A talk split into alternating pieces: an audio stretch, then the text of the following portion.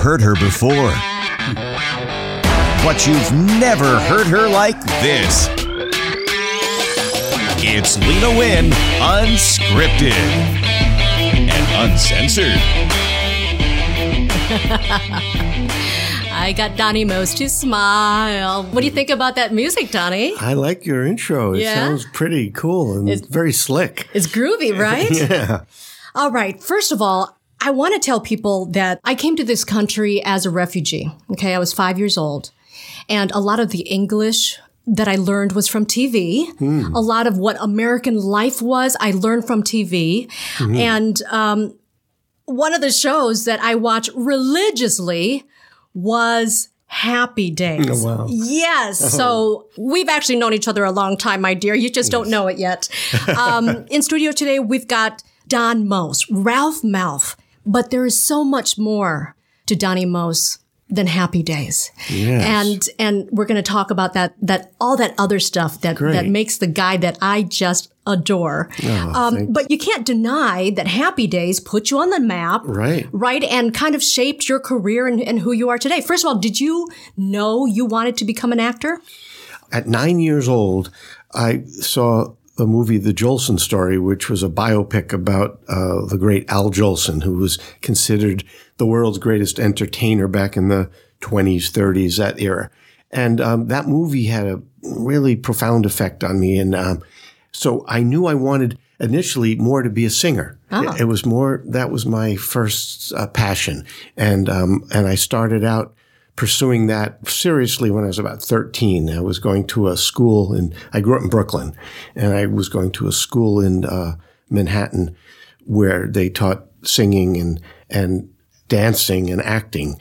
But I was, I was focused on the singing really. And then I got picked through that school to be part of a professional troupe, a review when I was turning 15 to sing, um, in this like nightclub act, uh, during the At summer. 15? Yeah, uh, yeah. At 15, uh, it was like uh, there were seven of us, uh, ages 14, 15, and 16. And we had an act and we uh, had a manager and we toured up in the uh, resort area upstate New York called the Catskill Mountains. Oh, yeah. It was a very famous resort area where a lot of comedians and musicians played, uh, some famous ones. That was like a big thrill for me. And I was, I was singing um, my heart out that summer uh, when I was 15. Uh, but then I switched gears. I decided to enroll in a more serious acting workshop uh, the following year. I just put the music aside for a while. Um, it's, it's, I'm not quite sure uh, why that happened. Uh, it was kind of the, on the advice of my dad because I think he, I don't know, the music that I that I loved and that I'm doing now were the standards. You know, the great, uh, all the great crooners, uh, Sinatra and and you know Nat King Cole and Bobby Darin and, and Dino and Tony Bennett.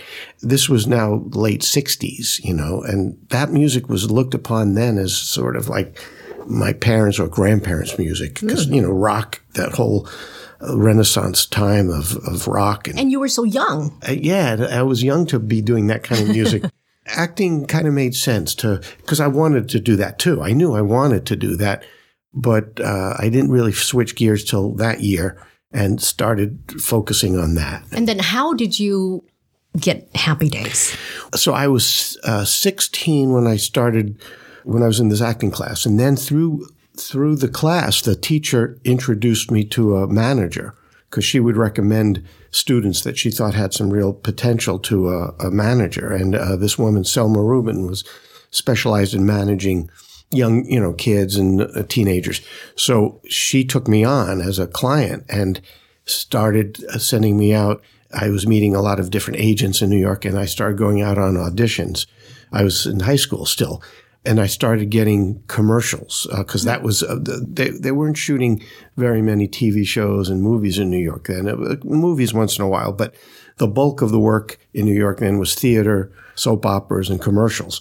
And while I was in college, I was commuting into the city a lot for auditions from Pennsylvania, and and and I did like forty commercials over those four Wow. four years. And I was doing thea- some theater in college, and every once in a while I'd get a little something on television, but, but small. And then I decided to go out to California after uh, I came out for the summer after my junior year to sort of get connected, get some connections, and and learn the lay of the land and and spend the summer out there. So I I did, and I was able to get an agent because of all the work I'd been doing in New York, and they started sending me out, and I landed a few guest starring roles on TV shows right away. You know, oh. while I was here just for the summer. Oh.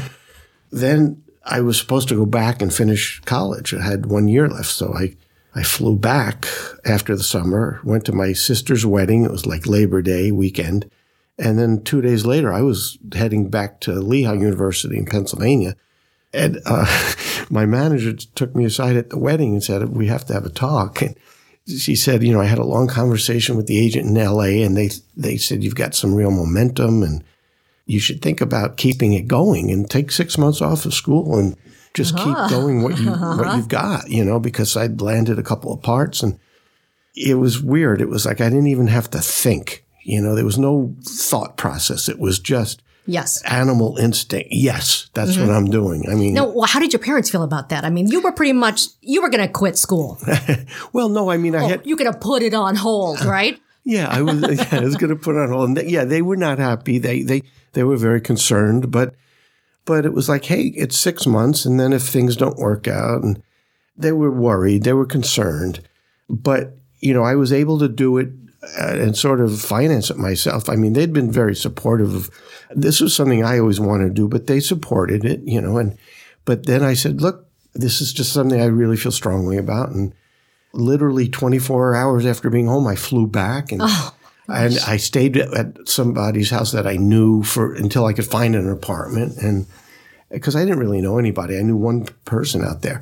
You know, then I, I got apart pretty quickly, so that was great. But then nothing for several months, you know, mm. nothing. And I'm going, oh, that's scary. I made a mistake, and that I, and I was getting really concerned. And um, but just right around then, uh, I got a call from my agent um, about two separate projects and I went in to audition for both of them, and and then uh, one of them was was pilot for a new show about the '50s called Happy Days, and um, so I went in, and then I had got called back for a second audition, uh, this time with Garry Marshall, who created the show, and about 10, 15 other people in the room, and and then I get a now. Call. Did you read for a specific part? Yeah, I was reading for the part of Potsy. Potsy. Yeah, yeah, because Ralph was. Uh, he wasn't a regular character in the original idea. Oh. So I was reading for Potsy.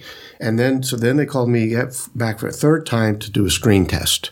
But, um, and Ron and Anson were there testing, even though they, they had actually done the pilot a year and a half earlier and it didn't sell. Oh. So they showed it on, uh, as an episode of Love American Style because it didn't sell.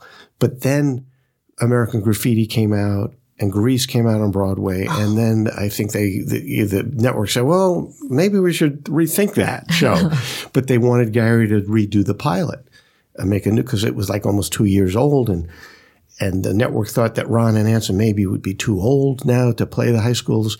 And Garry still wanted them, but he had to go through this whole almost a charade of screen testing all these people wow. to show the network. So they had to test again, even though they had done the pilot. And then Ron and Anson got the part. My agent called and said, you know, you didn't get the role, but they liked your screen test so much that they want to put you in the show as a regular. And there's a small part in the pilot, but that will become a, a regular character. But um, there's a little twist to the story, which oh. I don't know if I should say now or if it, it might come into play with one of the questions you're going to ask me later. So I don't know if I should hold off on. No, no, tell me now. Tell me now. Tell, tell me now. now. okay. So this had to do with like mistakes, you know, that maybe oh, turned out. Oh, uh huh. Okay. So what happened was, um, I mentioned I was up for another show at the same time, mm-hmm. and I was really much more interested in, in drama than comedy. I was not a comedian. I was not like Ralph at all. Right. That was just a character. I mean, if anything, I was much more like, you know, Richie Cunningham in, in high school. I was an honor student, pretty quiet and shy and I was not Ralph. I knew people like that, you know, but that's what acting is. So uh, I was looking for more dramatic roles, and I was up for this other TV movie at the time that was a two hour drama set during World War II. And It was written by a guy who, who had written uh, one of my favorite movies at that time was a movie called The Summer of 42. Oh, yes. great It was an awesome movie. And he, this guy, Herman Raucher, had written it, and he had written this uh, two-hour TV movie, and it was being directed by a guy who was had one of the biggest TV movies of all time then, uh, the original Brian song, which um, starred James Caan and Billy Dee Williams about uh, about Brian Piccolo, uh, and the director Buzz Kulik, I remember his name, and I was like, oh wow, this is the kind of project That's what you wanted. that's what I really wanted to do, that kind of material. And my audition went great. It went great. And they told my agent that they loved me and that, that I had a really good chance to get this part. And they were waiting to see. Uh, there was a part of my uh, uh, of my uncle in the show, and they were hoping to get Jack Warden, the wonderful actor, to play that. And they thought I looked like a young Jack Warden, and it would be perfect. But but Jack was in Europe shooting a film, and they weren't going to get an answer from him for like a week. So I get the call from my agent, and um, and they said, you know, told me they want you for this uh, for Happy Days, but uh, it's not the role; it's another role, you know. And I said, but what about that that TV movie, you know? and he said, well, you got a really good chance of getting that, you know. We decided to uh, pass on Happy Days. you passed on Happy Days. Yeah. You originally said no. Yes, yes. I mean, we said no on that Friday. And then, as luck would have it, my agent, one of my agents, um, a guy named Mark Harris, who was working at Jack Field's agency that was who was representing me, he played basketball every Saturday at Garry Marshall's house. So, so uh, during a break in the game, Garry comes over to Mark and says, "Hey, what's go- what's going on with your boy? You know, turning us down." And How dare you? yeah, and and Mark says, "Well, you know, he's up for this other thing," and da da da. And Garry then said to my agent, "Well, instead of guaranteeing seven out of thirteen episodes, we'll guarantee him ten out of thirteen, and instead of." It was like seven hundred fifty dollars an episode. We'll give thousand dollars an episode. You know? Which is a lot of money for back then. Yeah, back then it was good. Yes. It was good money. I mean, it's nothing compared to now, but Right. but it was pretty good money. And uh, you know, the fact that they were going to guarantee me ten out of thirteen, sure. it was like, well, that was a more bigger commitment. And so he calls me on Monday and tells me this, and I I said, what about the other thing though? And he goes, well, you know, you got a good chance, but But you don't know yet. We don't know, and if Jack doesn't do it, you still have a chance, but you know, you could wind up with Nothing. Nothing. And and I had had a fr- couple of friends over the weekend, actor friends, saying, "Wait, you're crazy turning down the pilot." And uh, but I wanted to do drama, not comedy, you know. But uh, we decided then, um, okay, let's take it. so that's how that happened. No, but you were kind of disappointed, right? Did you take it and did you feel like you had to take it because because there was guaranteed work? you know, it was it was a it was tough. It was a tough decision, but I, I guess I felt when they were willing to commit to to me, be More being episodes. in it, more episodes and more money. uh, That I guess it gave me the feeling that they really were going to be serious about having me be an integral part of the show. So that really carried a lot of weight for me, and and the fact that it was a bird in hand, and I was starting to second guess my decision of turning it down. Right. So you know, it was. It was But one- but it got you more money and more shows when you turn it down the first time, yeah, right? That's good. Yeah, so that was That's a great mistake. yeah, it was kind of you know maybe I made a mistake by turning it down, but it worked out. Very nice. Now, how long did it take before you guys realized that this was going to be huge or that this is huge? it we didn't become like really big. Uh, We we didn't jump to number one, which we became for several years. Uh, not until the third season. The first season.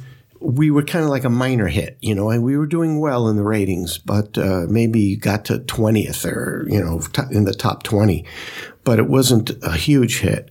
But I felt very early on like we had something special, you know, the chemistry that I could the visceral feeling of that was palpable to me and and just seeing all these actors coming together and everyone was you know it kind of looked like oh we're a bunch of people a bunch of kids goofing off having fun but everyone took it very seriously. And you know the, the, they were dedicated to to the work and and talented people as, as time has borne out. Look at what Ron Howard is doing now, and, and Henry Winkler, who just won an Emmy for for Barry on HBO, and um, and Tom Bosley, who had you know won the Tony on Broadway for Fiorello, and and Marion Ross, who's an incredible, wonderful, it's a sweetheart, isn't and- she? Oh, and and a wonderful actress, and um, working with Anson and Erin, God rest her soul, and um, and Pat Morita, uh, who was fantastic, and then Al Molinaro after. So.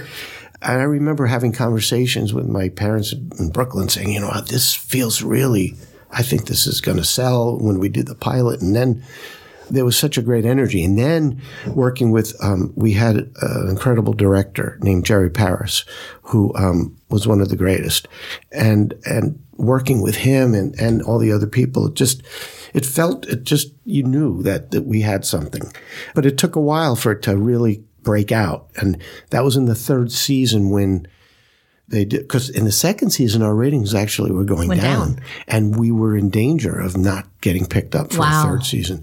But then uh, they decided, and Jerry Jerry kind of spearheaded this idea, I think, of turning us into a three camera show in front of an audience, because all the hot comedies back then were in front of an audience, and we weren't. We the first two years we were shot like a movie, one camera.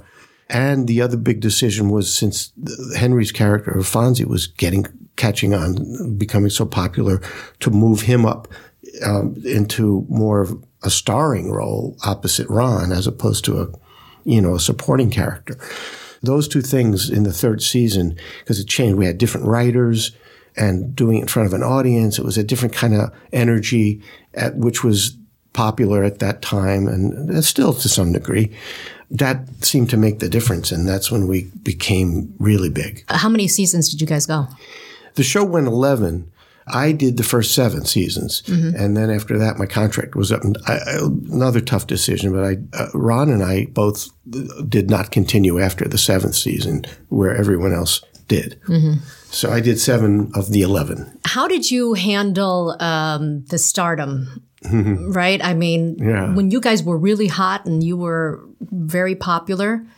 I mean, you know, I wasn't watching, I wasn't paying attention to Hollywood back then, uh, but was it the kind of like the TMZ where you go out and people recognized you kind of stuff back then?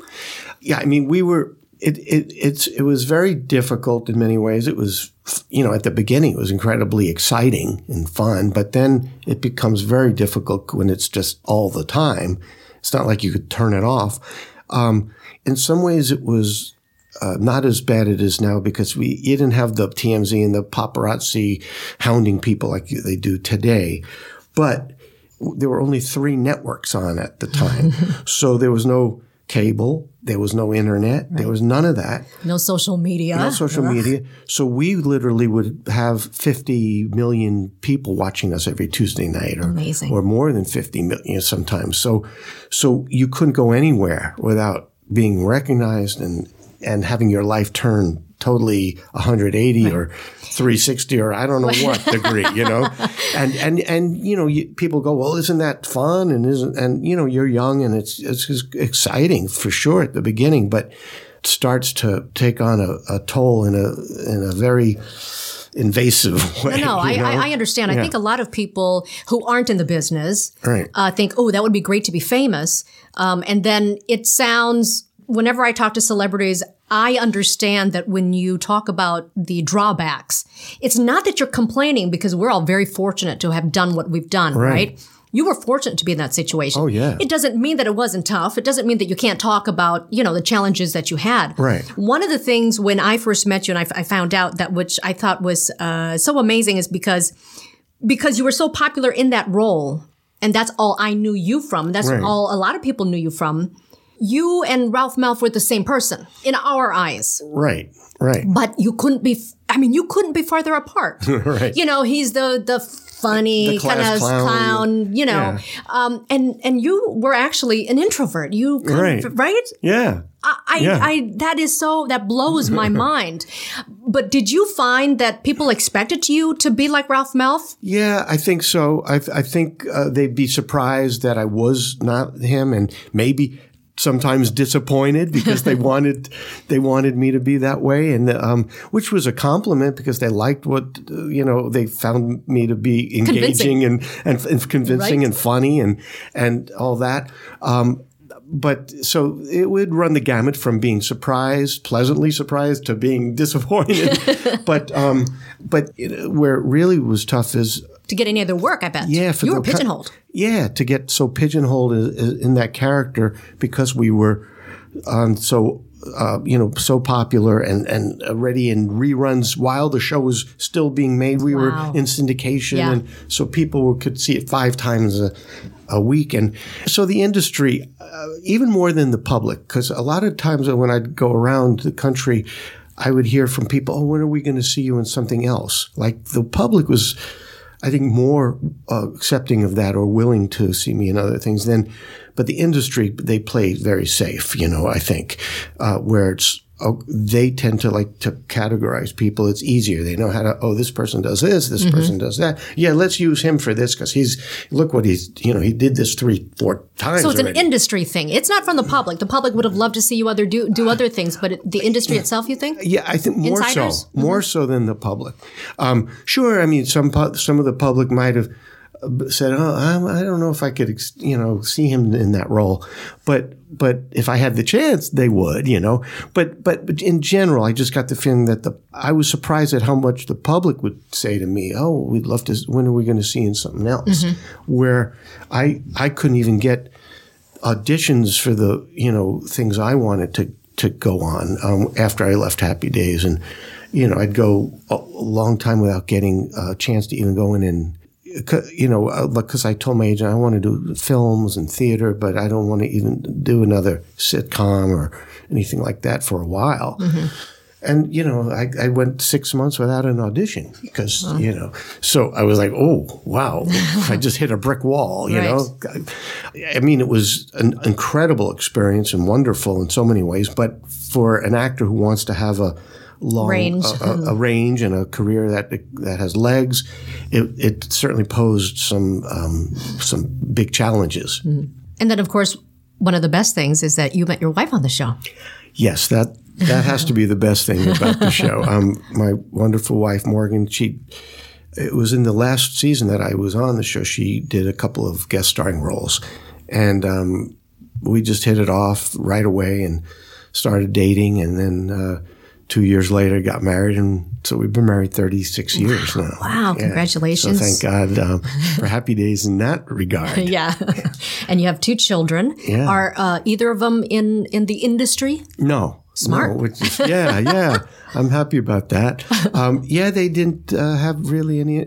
My younger daughter, uh, when she was about 10, she had an interest in doing it and she went to a acting class for a while and you know the audition process is is pretty brutal and you're 10 years old and and uh, so she went on like three auditions and just hated that experience and then lost interest. I'd, I'd have to agree with that. You know, I've um, I've done a lot of TV and film, but because I was working at CBS, I could only do newscaster roles. Right? They wouldn't let me do anything else because of credibility issues, which I understood. okay. and I only auditioned twice. But Right. like working on the TV every night is like your own uh, auditioning, and I got most of my roles by just casting directors say we want Lena Wynn. Right.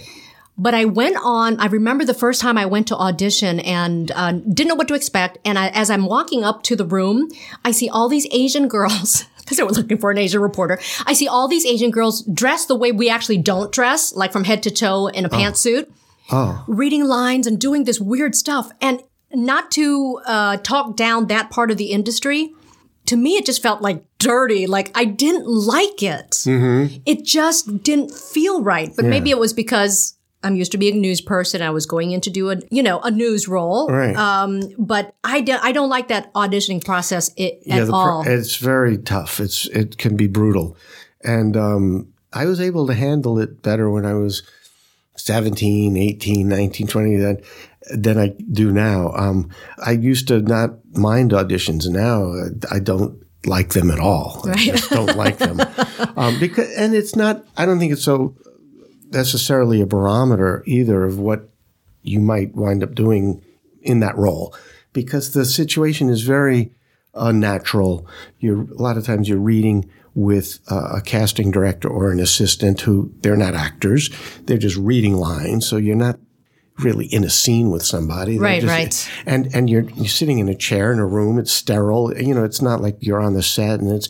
It's, And there's 20 people outside waiting to do the exact same thing. They, Yeah. It's like a, I mean, it really is a cattle call Yeah, sometimes. They just kind of run you right through like an assembly line, right? Yeah, and it just it's it's not indicative. I, I mean, to some, yes, you can discern certain things from from an audition, uh, and in terms of what a director and a producer are looking at, but it it's not necessarily a great barometer, and and it's just a, in some ways unfair process, but. You know, until they come up with something better, it's what the way they've done it for a long time, and, Right. And it works. I mean, they, they do get great people to to roles. They and I've been on both sides because I've directed three f- films now, th- independent films, and so I be auditioning people, and Mm-hmm. I so I see see from that side too, and it there's good there's pros to it, um, but Do you like directing? yeah, I, I loved it, I, I, and I'm trying to. I'm hopefully going to be doing it again. I've got a bunch of projects I'm working on getting out there. Um, I did my first one in '99, a film called The Last Best Sunday, which was a very heavy drama, and then I did another one several years later called uh, Moola, Moola, as in money, and that was a more a comedy comedy drama. And then I did a family film I directed called Harley's Hill, sort of a girl in a horse movie. You know, it was a real sweet film. So um, I love the experience, and I want to do it more. But but I don't want to give up the acting, and um, by any means. And I've recently gotten a chance to do some very interesting acting roles in uh, two films and a and a TV pilot, all in the last few months. Wow, good. Yeah, so- well, and, and isn't the business kind of like that? Like when it rains, it pours sometimes, and then you'll go through this dry spell and have Yeah. nothing. So to be able to make it as an actor, you have to be able to kind of Withstand those. all of that. yeah, Ups and downs, and right? yeah. it is a- Starve sometimes. And Well, it, it is a ro- it definitely is a roller coaster. It does have its ups and downs and dry spells, and and then all of a sudden, you know, for whatever reason, there's a, a surge of activity, and like this has happened. Uh, you know, it's been happening for me on the acting side over the last five years. I'd say where I've been getting more opportunities, uh, doing some interesting independent films. Uh, but these last two in particular were just great roles, really great roles, and, and I loved the scripts and uh, the material, and um, and shooting them on location in really interesting locations. Some of the better experiences I've had in a long time. Hmm. So it was exciting for me. do you find now that you're older and more further removed from happy days and the people who are in the industry, you know, right? Everyone's younger, everyone's moved away from that.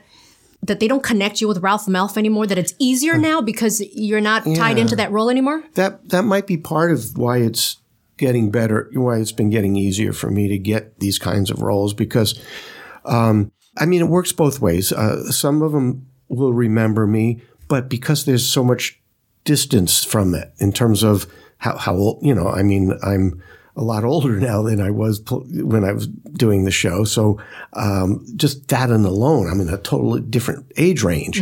And then with the amount of time that has elapsed, they feel like, oh, you know, it's not as, you're you're not as tied to it uh, in, in their immediate memory, you know? So, yeah, all that distance and time uh, definitely has helped, I think. And some of, and sometimes maybe some of the people don't know me from it, so they could just look at me more objectively in terms of if I go in and do an audition and they like if I fit the part, then that's what matters. you know? Right. And that's what should matter, right? Yeah. So I met Don uh, years ago, probably maybe six years ago, something like that, at a poker tournament. Right. And I think I might have knocked you out of that poker tournament. And it, and it wouldn't have been the first time I knocked you out of something. How long you been playing poker? Um, it was probably right around that time, six years Oh. ago. I got invited to play in some other uh, charity tournament, and so I had to learn how to play Texas Hold'em. And then um, my wife, uh, you know, came along with me when it w- to a game that we a social game that we learned it, and then she kind of liked it, gravitated towards it. So didn't she? You mean she also learned like not too long ago? Yeah, well, this uh, six Back years then, ago. yeah. Yeah. So She's so, a great player, by the way. Yeah, she's, a- awesome. She got very serious. She became really into the game and sort of study a student of it. She just loved it and read books on it. And I got her a private lesson with Annie Duke. And, Oh yeah. and then she did Annie Duke's boot camp, and so she she's the serious player. I just play in charity events and social events because I You've played at my home games, and Yeah. your wife always outlasts you. Oh, yeah. You end up on the couch, and uh, we'll wake you up when she's done playing to That's take you home. Oh, hilarious. Do you, do you have a favorite hand? Like, is there a hand that you always play. you always play, even though the book says you shouldn't Uh, play? You shouldn't- know. Uh, yeah, I don't know that I have that. I know I've heard that some people like they they'll play, you know, even Like a nine ten suited. yeah, you know. nine ten suited or something like that. No, I don't have a hand that I always play. I, I just sort of feel it at the moment. But you know, and sometimes it works because I've actually placed in some of these tournaments where you know I came in either first, second, third. Oh, some I, very nice. but I'm just very erratic. You know, I could do. You're could- crazy. I could do really well, or I could just get knocked out pretty quick. Would you say you're are you conservative when you play, or do you kind of mix up your style I, I mix it up as as the day go as the as as, As the drinks come. as the drinks flow, and then I go from conservative to loose.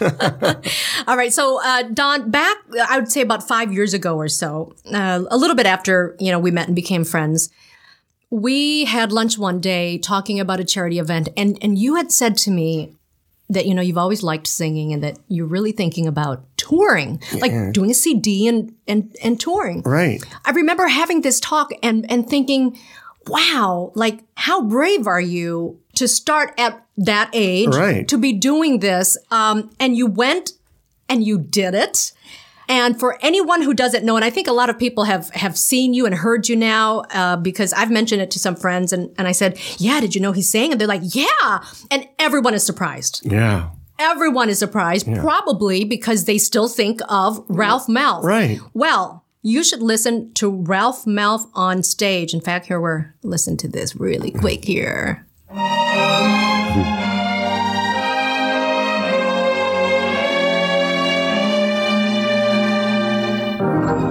never treats me sweet and gentle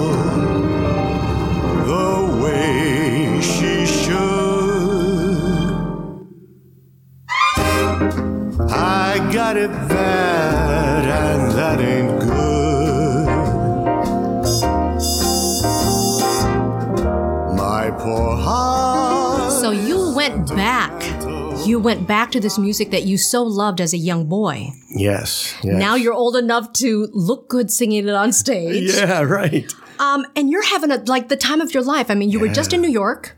Yeah, I was just at a great club uh, doing my show, a club called The Cutting Room. That was my first time there. I'd heard, had a terrific show, and I'm doing a show in a week from tonight uh, here in LA at Catalina's Jazz Club, which is like probably the premier jazz club I love that place. In fact, I went and saw you at a show there, and um, I got to tell you, it's it's the it's big band when you're there and you're feeling it in your bones. You know what I mean? Yeah. It is really quite an experience, and and I felt like I wasn't in Los Angeles. I just really felt removed from everything outside, and it was just wonderful. Oh, thanks. Yeah, it, I love that room too. Um, it, it, you know, it's reminiscent of the supper clubs from in New York that I used to go to. Uh, you know, Copacabana, where I saw Bobby Darin, and, and um, yeah, you just get lost. And and when that big band starts to play, and if it's you know great musicians and great arrangements, it's it it just puts me. I get so high. I literally feel like I'm uh, floating off the ground when, when that music starts. Well, you really look like you're having fun when you're on stage Yeah. Too. It is so fun to watch you doing it. Do you have like a favorite microphone? You know, I do have a, my own mic that um, it's called the Blue. Um, a friend of mine started this company, and he gave me this mic. And uh, it's funny, we'll go to a, a, a venue and we'll see what they have, and because every mic is different. I mean, everyone's voice is different, the frequency, and so some work better with some mics than others. And this one seems to be a really good one for me, the blue. But, um, uh, but sometimes they'll have, they'll have something there at the venue that just sounds great and I don't mess, you know, I don't mess around, but, uh, it's, and I'm still learning. I'm still learning some of those uh, those little the different intricacies and details of of this whole other world. Although, like I said, I I did it when I was 15, so in some ways it, it was so natural for me. It was. I remember when I did my first show. Um, after all those years, I did it at a place in LA called Vitello's. In Oh, I love City. Vitello's down the street from me. Down the street. Yeah. Yeah. Yeah, it is right down the street. um, so I remember I had no idea. It had been so long since I'd done uh, a, my own show and, and this kind of music, and you just don't know what to expect. And but when I once I got up there with an audience and the music, it felt uh, I just felt so natural. And I guess because I, I'd done it when I was a kid, and it's like riding a bike or something. Well, you know? but but you loved it so much that Yeah. it gave you such a an energy or such an inspiration that it felt like home, right? Yeah. Like, oh yeah, this is where I belong. Yeah, yeah. It, it felt so comfortable, absolutely. And like I said before, not that I want to give up acting because I'm loving uh, the the parts that I've been getting lately and and and the process. I I love it. But I knew at that time, I just said, if I'm ever going to do this music, um, I better do it now because back then, when it was uh, when in the '60s and '70s, it was tough to do this kind of music as a unless you had already been really established, you know. But now, you know, it's come back over the last. Well, it really started sometime in the late '80s, coming back. I think with Harry Connick doing it, and and then Tony Bennett doing his his. Uh, he did an acoustic thing, um, and then artists like Diana Krall and and um, Rod Stewart does, did five or six albums of standards, and and Natalie Cole was a big p- part of that movement as well, and now Michael Bublé doing it. That music has had a resurgence and and a rediscovery, and and it was like, okay, well, this is the time for me if I'm ever going to do it. And, and you really have done it. It's awesome. Do you find in your audience that you've got people of all ages and not just not just the old people? Oh, we can enjoy this again. Yeah. Do you- Yeah, there is a nice cross section. Um, and the cool thing is, is sometimes young younger people will be in the audience because you know their parents brought them, or you know they came along as a guest with somebody, and and they haven't really been exposed to this kind of music. And then you see it in their expressions, and they were like, "Wow, I Yeah. love this. This is so cool." Well, it is so different from the music that's being produced today. And I know there's a lot of I'm just not I guess I have an old soul, but like most of the music that's produced nowadays, I just I don't listen to it. Yeah. You know, it's something my kids, 10 and 12 will listen Right. listen to. To me that's it's so uh overly produced and and I I can't stand it. Yeah. But it's the standards, it's the stuff. I mean, I'm I was just born in the wrong decade Yeah, me too, I guess. love that music. Yeah. Me too. I Um, guess. is there a website where people can go to find out where your shows are next? I have a website, donniemost.com, um, and I have a calendar, and I, I, I need to update that. I'm glad you reminded me. I post about it a lot on Facebook and Twitter. Oh, good. So we'll find you on uh, on social media, and, and you'll post about where yeah, you'll be next. Yeah, that that's probably even more reliable. You know, I, I have a page, Don Most, and um, Don Most Music. I have two pages, and Twitter, it's at most underscore Don. Okay, And uh, we'll tho- find you. Yeah. Social media is just a lot easier to update. Trust me, I know. I know. Okay, um, five questions I'm going to ask everybody. Your first paying job, do you remember? Yeah, as a lifeguard. Really? Yeah, a lifeguard when I was 16. Wow. Yeah. That's pretty cool. Okay, the best mistake you've already you've already told us. Right. You you actually turned down Happy Days Right. and ended up getting uh, more out of the deal for yourself, Yes. and it was great for you. So that's Yeah. good. Yes. Now, if you could be anything, yeah. okay, that that's not anything that you're doing now. So no showbiz, okay, No show business, right? but with guaranteed success, Right. What would you do? You know, because uh, there are two things that came to mind. So, um, if I could be a professional golfer, you know, that would be cool. But but then something else popped into my head that I think I even like better, and that I, I, an astronaut. If I had guaranteed uh, success there, I'd be an like to be an astronaut? Is that something like from a like a little boy Yeah. dream kind of a thing? I, yeah, I mean, never. I never really said, "Oh, I'm going to do that." But the idea of of being able to go up in space and Well, this this reminds me because you and I had a conversation about this. We did? You've actually done a lot of research into like UFOs. Oh yes, oh yeah, a lot of research, and I have a project. One of my projects um, is based on two books about that subject and and the life rights of the researchers, because it's all real. I mean, the stuff that I read about is you know things that uh, purportedly happened, and there's a lot of witnesses and and Oh, signed stuff. Affidavits and deathbed confessions. I love this stuff. So it's it's not just a, a, a an interest in sci-fi. You actually have a real interest in in I guess I guess the the, the existence of of other life forms that have visited us and that are there, you know, have been here and and are out there and all of that. so you truly believe Yes. that there's extraterrestrial life. oh yes, without a doubt. I oh, totally believe that. Oh, love and. I believe they've been here. Really? Yeah. And and that's from just the all the reading that I've done. I mean, I've, if, since for many years, I've I've b- b- been well versed in in the materials that have been out there, and um, continue to, and especially with this project, because then I got to know Don Schmitt, who wrote Witness to Roswell, along with Kevin Randle, and that's one of the books that we've optioned. My partner Bryce Zabel and I, who created the show Dark Skies, which was uh, about the same subject. It was an NBC show. It was like an alternate history approach to it. So we optioned that book and then, and then meeting Stanton Friedman, who's sort of the premier ufologist, the grandfather of ufology, a former nuclear scientist who then s- started reading stuff and and then became a true believer. And he he's written many books, and one of the books is called uh, Top Secret Majic, M A J I C. So those two books, um, meeting them and reading those and getting to know the the people, um, it just opens your your mind up to amazing things that are that once you start getting into it, it's like holy cow, holy. You know, I. So you think there have been like abductions? you know, the abduction thing, I'm, I'm uh not quite as sure about. Um, I, I definitely think there's a, a good possibility of that.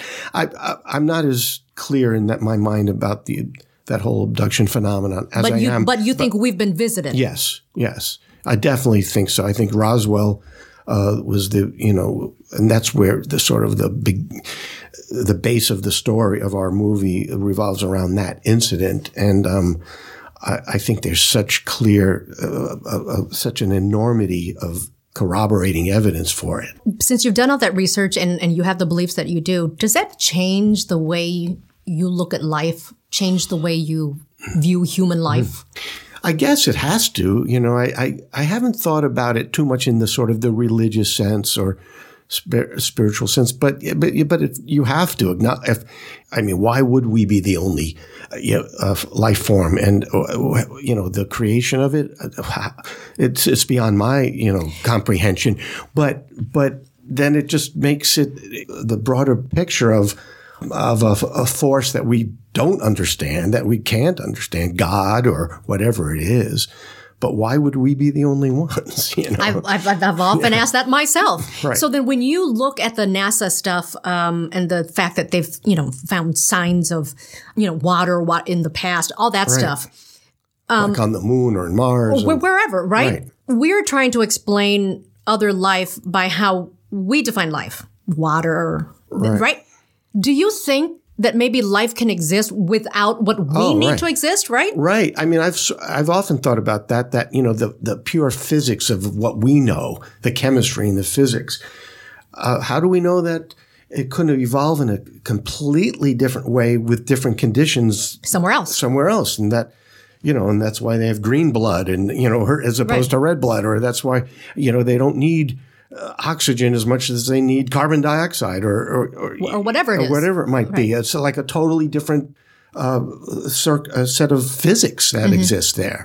And do you also find amazing the fact that we only use a very small percentage of our brain? Like we 10%, right? Right. Our brains are actually capable of, of much, so much more. Right. Um, yeah, and that may be other species have been able to evolve to the point of using a, a you know a higher percentage of their brain. I'm sure that's that's probably true, Mm-hmm. and we will get there at some point. At some point, as a species. Oh, I love that stuff. Okay. Um, best dive to eat at.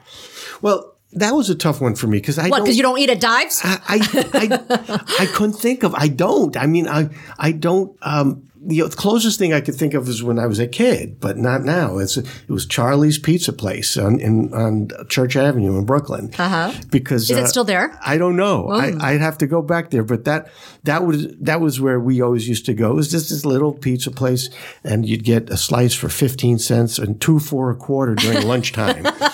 so um, that would be the closest thing I because I mean they had greatest pizza though, the greatest. What is your favorite kind of food?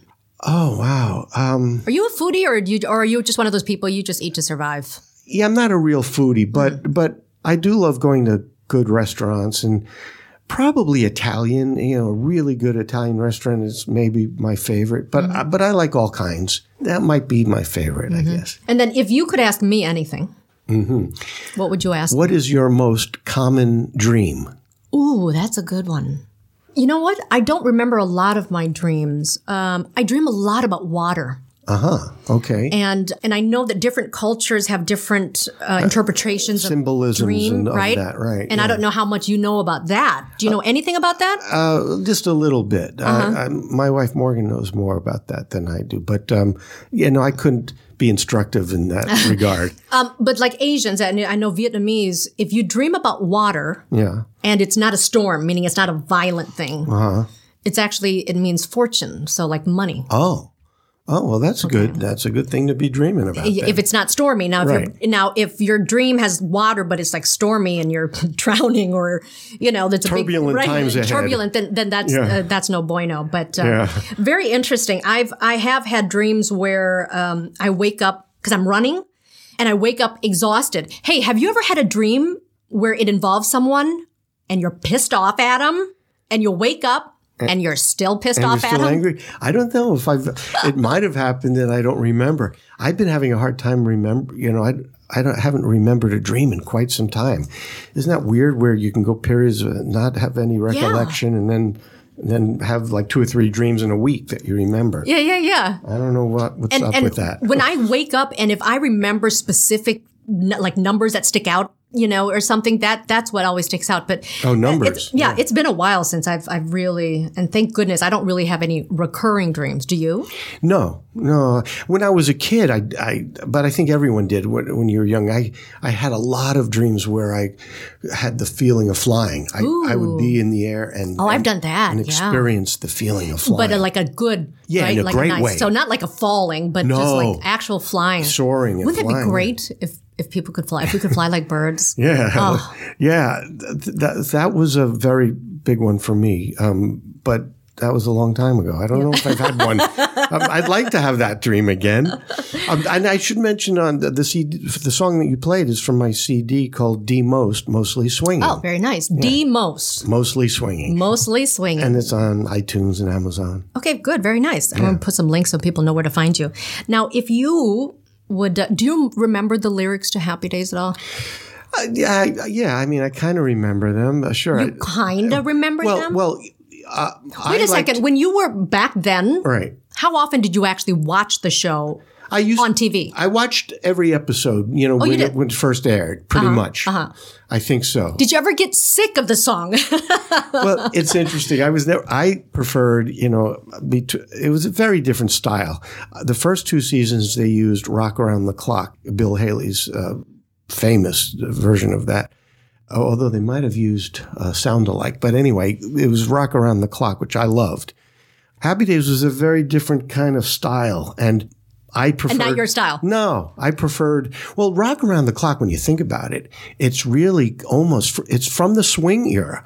It's just with guitars Mm-hmm. and and and a little bit of a different uh, a little different attack on it, but it it could that could swing. You could do that song and and totally do it with a swing band, you know. And so that's why I guess I like that. Better. a lot of, but uh, happy D- the Sunday Monday happy Yeah, yeah, days yeah. just that was like more popish, you know, a little yeah, you're right. more pop and I was never into that as much. You know, I, I like jazz and swing and blues and that kind of music. Because I know when I first met you, I had asked you. I I just actually what I just did was I said, Don, Sunday, Monday. or I'd say goodbye, gray skies. Hello, Blue. right so to see if you can uh, okay so we're, we're gonna we're gonna fade out on this one but we're gonna see if you remember any of the lyrics Sunday, Monday, happy days. Tuesday, Wednesday, happy days. Thursday, Friday, happy days. The weekends come, my cycle hums ready to race to you Wow, you know him better than me. See this is happy music yeah, no, it is. These days are on. No, it is happy music. Don't get me wrong. It's gray hello Oh, blue nothing can hold me when i hold you feel so right it can't be wrong rocking and rolling all week long Not my key. It's more your key.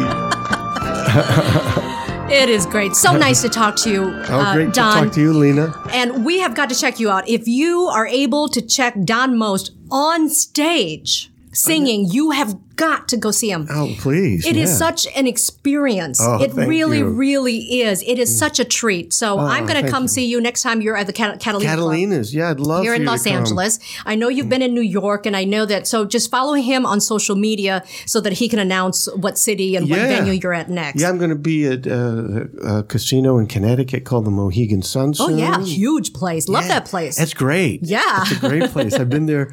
This will be my third time performing there, and and and uh, the movies that I did, um, they won't be coming out probably till 2019. But one is called uh, MBF, uh, Man's Best Friend, and then the other is called Cult Cartel, and they're very different, very different kinds of roles. Uh, sounds like it. Which is the, the thing on the, the UFO type stuff? What, what movie is that? Oh, yeah, that's that's tentatively called unidentified, um, and uh, you know that could change. And and we have some people looking at the script now, and uh, hopefully uh, we'll get it we'll get it greenlit and and into production soon. I hope. That's awesome. I'm so happy to see that you're doing so many of these other things. Oh, thank you Again- so much for having me. Don Most, he's more than just Ralph Malph. I love you, Don. Thank you. Thank My you, love Lena. to Morgan. Find him on social media Yes, indeed. Facebook, Twitter. He's all over the place. Love you.